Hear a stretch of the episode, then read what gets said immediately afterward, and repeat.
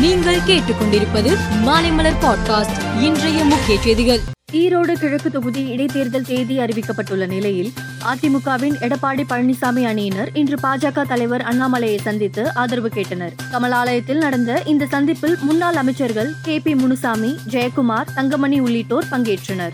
முதலமைச்சர் மு க ஸ்டாலினுக்கு பாமக தலைவர் அன்புமணி ராமதாஸ் கடிதம் எழுதியுள்ளார். அதில் தஞ்சாவூர் மாவட்டத்தை இரண்டாக பிரித்து கும்பகோணத்தை தலைமையிடமாக கொண்டு புதிய மாவட்டத்தை அரசு அமைக்க வேண்டும் என கேட்டுக்கொண்டுள்ளார். அதேபோல் தமிழ்நாட்டில் மக்கள் தொகை அதிகமுள்ள மாவட்டங்களையும் பிரித்து பனிரெண்டு லட்சம் பேருக்கு ஒரு மாவட்டம் என்ற அளவில் புதிய மாவட்டங்களை உருவாக்க வேண்டும் என்று கேட்டுக்கொண்டார். நெல்லையில் நடைபெற்ற கருத்தரங்கில் மத்திய இணை மந்திரி எல்முருகன் கலந்து கொண்டு உரையாற்றினார். அப்போது இந்தியாவின் வளர்ச்சியை பார்த்து உலக நாடுகள் திரும்பி பார்ப்பதாகவும் பிரதமர் மோடி பேசுவதை உலக தலைவர்கள் உற்று நோக்குவதாகவும் குறிப்பிட்டார். ஆந்திர மாநிலம் விஜயவாடா மையப்பகுதியில் உள்ள ஸ்வராஜ் மைதானத்தில் அம்பேத்கர் நினைவு இல்லம் அமைக்கும் பணிகள் தீவிரமாக நடந்து வருகிறது. இதில் ரூபாய் இருநூற்றி அறுபத்தி எட்டு கோடி செலவில் பீடத்துடன் சேர்த்து இருநூற்றி ஆறு அடி உயர அம்பேத்கர் சிலை நிறுவப்படுகிறது. ஏப்ரல் பதினான்காம் தேதிக்குள் பணிகளை முடிக்கும்படி முதல்வர் ஜெகன்மோகன் ரெட்டி அறிவுறுத்தியுள்ளார். மேற்கு வங்க மாநிலம் ஊக்லி மாவட்டத்தை சேர்ந்த அனிமா சக்கரவர்த்தி என்ற எழுபத்தி ஆறு வயது மூதாட்டி கிட்டத்தட்ட ஐம்பது ஆண்டுகளாக திட உணவு எதுவும் உட்கொள்ளாமல் தேநீர் உள்ளிட்ட திரவ உணவுகளையே உண்டு வாழ்கின்றார். குடும்ப சூழ்நிலை காரணமாக ஆரம்ப காலத்தில் தேநீர் மற்றும் பிற பானங்களையே அவருக்கு உணவாக இருந்த நிலையில் காலப்போக்கில் அதுவே அவரது வாழ்க்கை முறையாகிவிட்டது.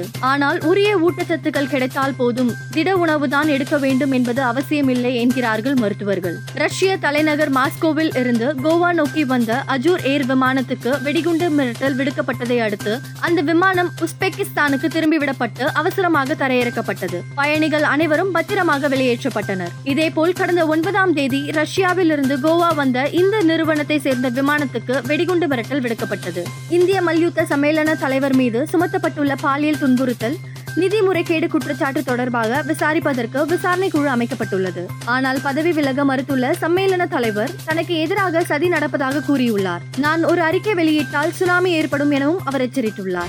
மேலும் செய்திகளுக்கு மாலைமலர் பாட்காஸ்டை பாருங்கள்.